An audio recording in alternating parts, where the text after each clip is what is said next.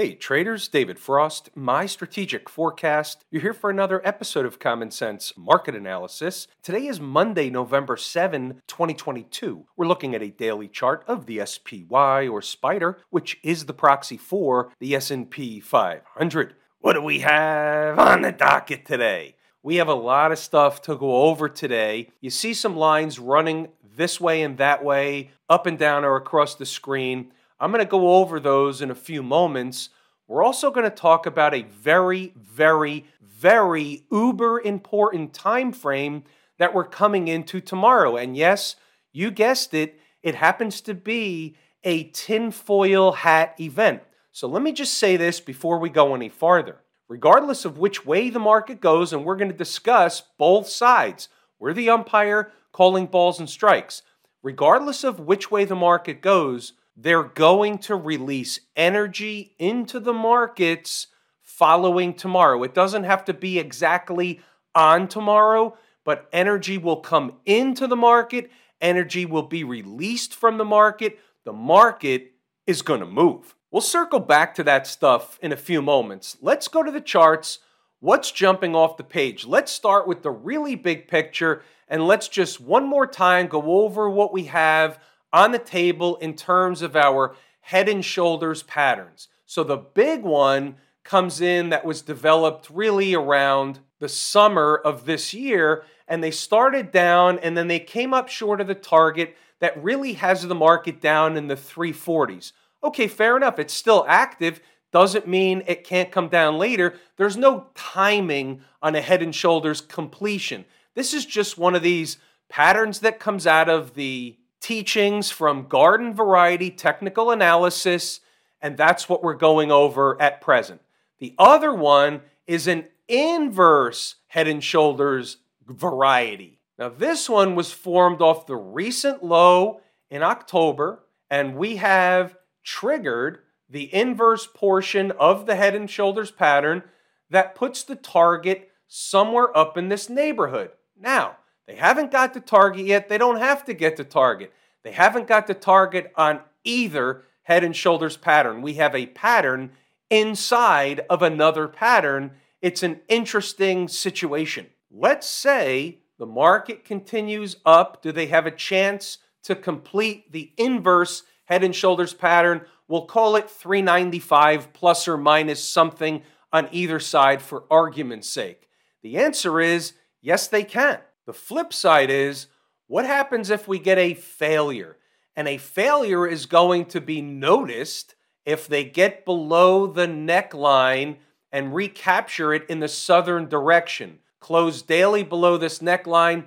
It takes the inverse head and shoulders pattern off the table, and we're back focusing on the downside, because what would happen is the same energy that would normally be released in the northern direction out of the inverse head and shoulders pattern is now reversing in this scenario and will then be released in the southern direction, hence putting back on the table the original head and shoulders formation formed this summer. That's a mouthful. You might want to rewind the tape and listen to that one again. Get out your sticky notes. How do we know which way the market's going to go based on the election, after the election? Just so happens the election happens on the tinfoil hat event. Now, let's talk about that for a second. I said I would circle back to this.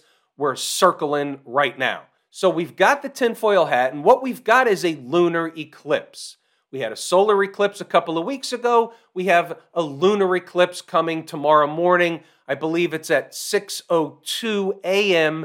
Eastern Standard Time, if I'm not mistaken. So here's the thing. If you just take the thing in a vacuum and say, well, what happens to the market when we have a similar event? Now, this isn't just your ordinary father's Oldsmobile type of lunar eclipse. There's a certain type of planetary alignment that's taking place that really has only happened a few times in the past, and it's only scheduled to happen, at least as far as I can see. The next one doesn't happen for like another 40 years. So this is a rare event. When I see things like a rare event, what do? Well, you dig deeper. You want to peel back the onion. What happened around those rare events? Well, you start to uncover some other things, and I'm going to kind of crunch it together without going through the detail.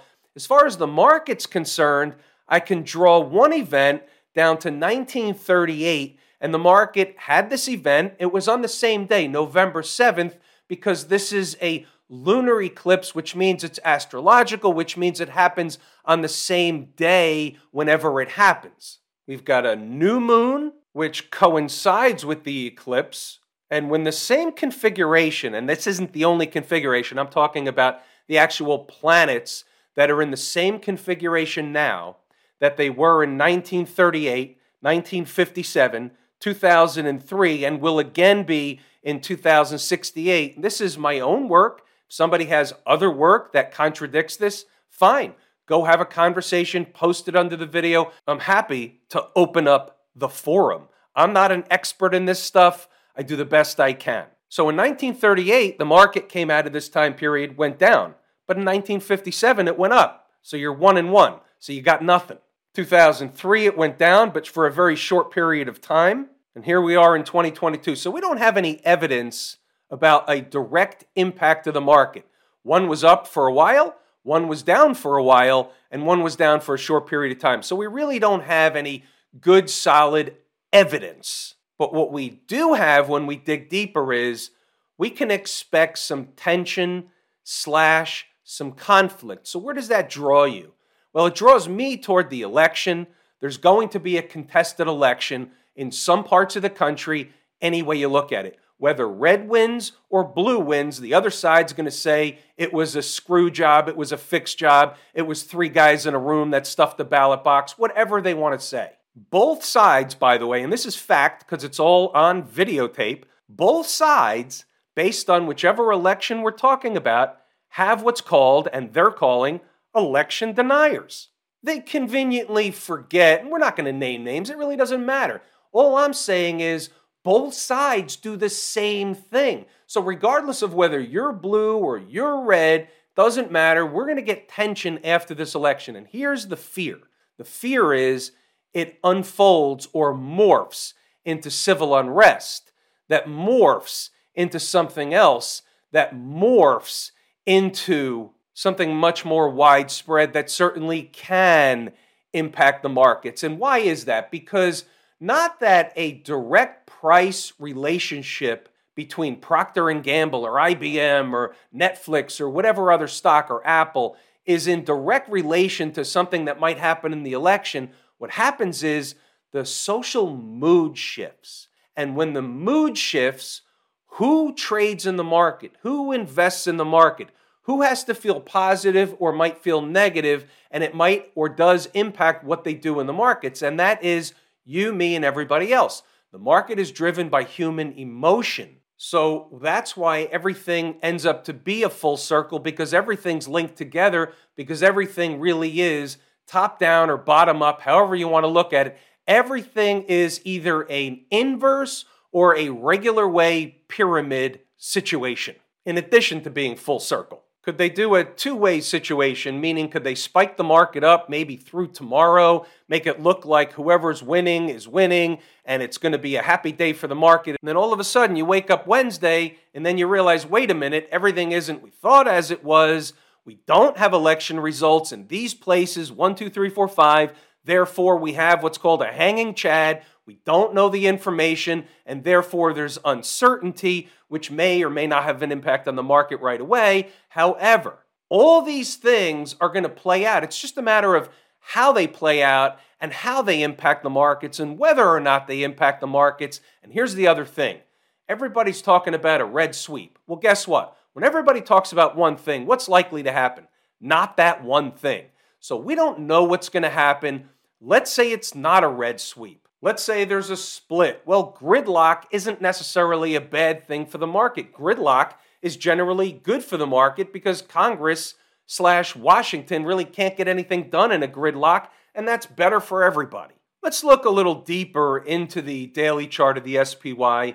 There's a couple of things that we want to note. So already we had the back test of the neckline of the inverse head and shoulders. We already know about that. We know about that from last Thursday. So in terms of the market doing the thing it normally does, it came back to run a test. It bounced off the line. It back tested again on Friday. And here we are trending higher. So what we do have is a low, a higher low, and a third higher low or a second higher low after the original low. So that's a positive sign. That's a short-term uptrend. So you tip your cap to the bull case and the inverse head and shoulders case. The problem is you have the tinfoil hat event, so everything can shift or it can accelerate beginning tomorrow and beyond. If they do spike them higher, they're going to start to run into overhead resistance where? Well, first of all, even before or right around and slightly above the 100-period moving average. Once you start to get into the higher portion of the big-time breakdown candle, which is the one over here from the 2nd of this month, once you start to approach the top of that candle, you're going to get into naturally overhead resistance. And by the way, what else is up there? You have the recent high. So we know that that's important also, meaning this. The market ran up to that spot. That was the last spot, right? That was the last tick before they were rejected, which means that price, for whatever the market's reason is at the time, was an important price. They came down. If they're going to run back, this is the bull case, if they're going to run back and test that, we have a couple of things working. A, there's overhead resistance because we know that was important. It's also a big-time breakdown candle high, 100-period moving average on the daily chart. So all those things say that's going to be overhead resistance. The other side of that is getting above, we have our leg up, which is the A leg, the B leg down, and if they're going to complete the C leg, which is also on the way to complete the inverse head and shoulders pattern, just depends on how you want to look at the market. There's a lot of different ways to look at it. Any way you look at it, if they get above here, that begins to open the door. Doesn't mean they're going to stay above there for more than a few minutes, couple of hours, or a day until they do, but if they start closing hourly above there, and then daily above there, it's going to begin to open the door for A, the completion of the inverse head and shoulders pattern, also overhead resistance, and could they potentially get to the point where they actually run a test of the underside of the original head and shoulders neckline. That's a little far-fetched at this point. However, you have to look at both sides of the tape. You have to come to the game prepared for anything. Getting below the inverse head and shoulders neckline is the bear case. So we have the bull case, the bear case, and now we can move it along. Let's check out inside the numbers. We had the happy Monday wake up green with some follow through. Trading up into the election, let's get right into the figures. Let's say they stay up by the opening bell and continue. This is the bull case early on at 0 dark 30. One of the most important numbers on the board today could serve as our early pivot, 378.87. So this is a bird's eye eyeball view at 0 dark 30. We're looking at 378.87. Let's go to the videotape. Now we're looking at a 5-minute chart. Right of the vertical is today's activity. 378.87, as you can see horizontally running across the screen, wasn't really overhead resistance this morning. It was important, and you'll see why in a moment when I shrink down the chart and we'll understand where the numbers came from today. But as you can see, when they got above this morning's high, they had a different destination in mind. We'll get to more of that later. It'll become clear as we go along. Above opens the door to somewhat of a vacuum up to 380.75 for starters. The high of day wasn't far off. It was 380.57. However, they made a valiant attempt. We had some higher stuff above that if needed. We didn't need it, so let's not worry about it. What if they don't begin to give the appearance of failure? The first line of defense will be a test of Friday's closing price, 376.35. That's normal. That's called filling the gap. They do that kind of stuff all the time. Below that starts to look like a spike of 375 would be in the cards, yada, yada. So let's move along, see what else we have. We're talking about looking in pictures. We think better in pictures. So I posted this on the board pretty early today, long before the market opened, because I thought it was important to get a sense of where they were from a big picture perspective. What are they trying to do? And when you put something like this on the board at 0:30 or first thing in the morning before the open, it's not necessarily the final target of the day or anything like that, but this is a obvious target. It was a Twitter-worthy target, so I made a tweet. So let's see what this was. We have a big-time breakdown candle high and a 100-period moving average at the same price. And the chart looked like this morning. There's your 100-period moving average. I know it's a little hard to see. And then you have the big-time breakdown candle high. We're looking at an hourly chart. This is what it looked like this morning on the hourly chart. This is the big-time breakdown candle high. There's your 387.87. There's your 100-period moving average. And there's your run into that target in the first hour of the day. Why? Because it was an obvious thing. Those places are magnetic. So above the breakdown candle high is where the vacuum situation begins, and I put that in here. And they don't simply waltz on through, and they didn't, and I put that in here. So what we said here is markets can climb up the big breakdown candles. They like to do that. Sometimes they run a test around the highs. Other times they come close, meaning short of the high. Either way, from a concept standpoint, that general area up there is overhead resistance. And under normal garden variety markets, they don't simply waltz on through. So if we do this, adjust the line down to 378, accounting for sometimes they come up short, sometimes they bust it through, but the general area around the highs and around the same place is that 100-period moving average, which by chance, coincidentally, and we know there are no accidents or coincidences, but coincidentally was in the same place. So if we adjust the line down and go back to the chart and say, hey, they ran up there because it's magnetic, they got sucked up there, and they're not going to just waltz on through. So in theory, and this stuff is taught in the course Lazy E-mini Trader, all this stuff is in the course. Sometimes I describe it different ways in these videos, but it's all in the course. They're not going to just waltz through it most of the time. So what does that mean? Either they're going to run sideways or they're going to have a pullback. If you look at a short-term chart, they had a pullback. If you look at an hourly chart, they ran sideways for a while up in that neighborhood, going back and forth in what we like to call a chop shop formation. And then after eating time off the clock, building energy to make another push higher, they did exactly that. And then they made the secondary push higher to where? Heading for the 50-period moving average and that other price that we talked about before, 380.75. This is the kind of stuff you get each and every day. Pause the video, read the notes, go back to the chart to double check the work. A trader could have, if he's a short or she's a short-term scalp type trader, or at least to start out that way, they could have scalped that price up there in that neighborhood of those highs, knowing where they were wrong. Where were they wrong? Closing above the high opens the door for another leg higher. So that was a legitimate scalp trade opportunity. But wait. There's more. Before the opening bell, we like to get our handle on the pivot. For now, our early pivot is going to be 377.65. Below keeps the door open for a nearby number of 377 and lower, and the lower is really the gap around 376.35. Above keeps the door open for a push to the high of the breakdown candle. And what you'll see as we go through the notes is there was your zone. The important number slash pivot was 377.65. Below 377, she ran into trouble. It was a zone. It was an important place. They traded back and forth, in and around, slightly above, slightly below that zone until they were ready to break out and make another move higher to challenge the high of the breakdown candle.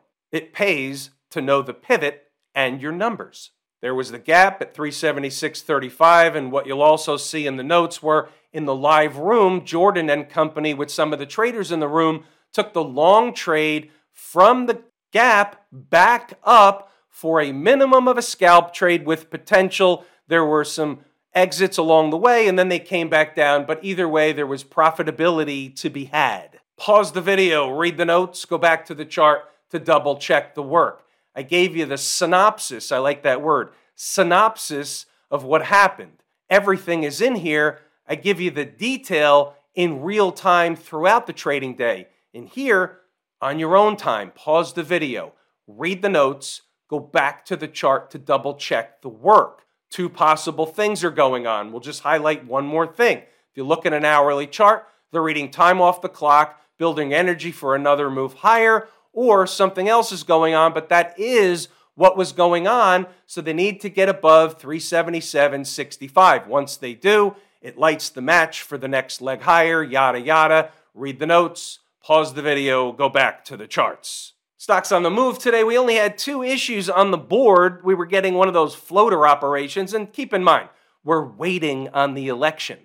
GSK didn't hit its entry objective, so it's off the board, and D did, so we'll take a look at the chart. D, Dominion Energy, they didn't really do the deal. They tried to bounce at the first number.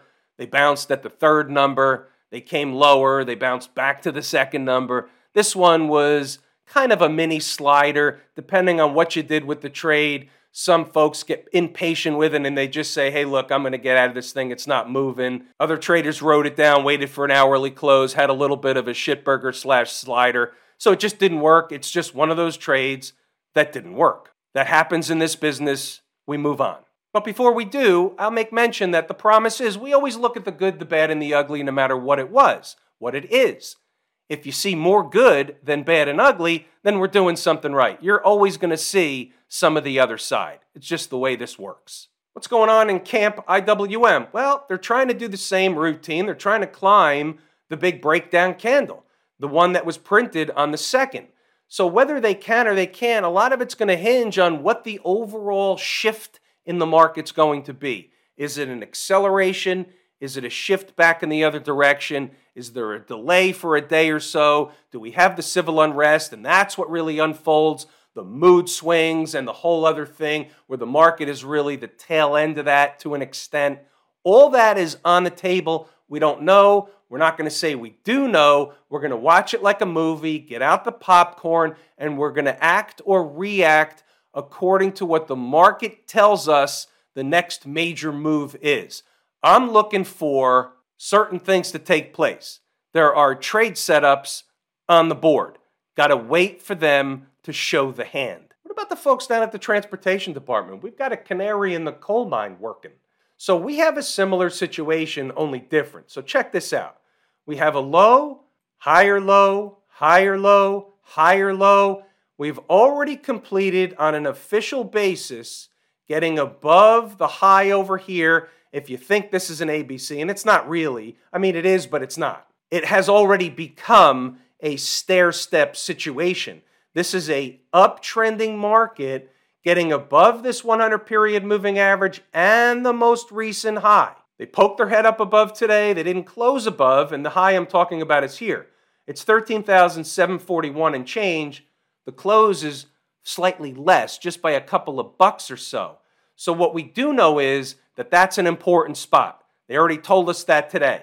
Now, not closing above there today isn't necessarily a big deal. Again, all this stuff is hinging on one another, but if the transports are a canary in the coal mine, my second favorite market leading indicator, and I've told you this for years, if it's any indication, unless it's a fake out operation, if this is any indication, we're going to see an acceleration higher in the market before anything happens in the southern direction. Now, we don't know that, but if we're using this as any kind of indication, that's what this is telling us. I'm willing to put it as a puzzle piece on a sticky note. It's on the table. Not a bad day for the Q people. They're also leading the charge in terms of relative strength or relative weakness, up a little bit more than the SPY. They're also doing the same routine, but they're really weak on the chart. They're in a poor position on the chart relative to or as compared to the transports we just looked at, for example. This is really weak below all the moving averages. Again, keep in mind, all this stuff, one way or the other, is a bounce and a downtrend. The question is, do we get a bigger bounce before the next leg down, or do we get the next leg down before the bigger bounce? How you doing? Right now, at present, best scenario for the Q people is to get to, maybe slightly through, the 20-period moving average, get toward the upper portion, maybe upper third, upper 25% of that big breakdown candle. That's about all you could hope for right now until proven otherwise from the Q people. What are the financials saying? Well, the financials are saying, hey, We're in pretty good shape. We look like the transport's just not as good yet. They missed the 200-period moving average, coming back to test the highs. That's not the destination. If they're going to get above the high, they're going to go above the 200-period moving average and go where? I've already given you the number like a week or so ago. 35.50, give or take. And that doesn't have to be the end of the line. So at present, we're not getting bearish indications from the financials, the transports, both of which put together make up a large chunk of the S&P. Of note, puzzle piece on the table. While we're at it, let's look at another big chunk of the S&P. How about the XLE? How about making new recent highs? How about not looking bearish? How about in an uptrend?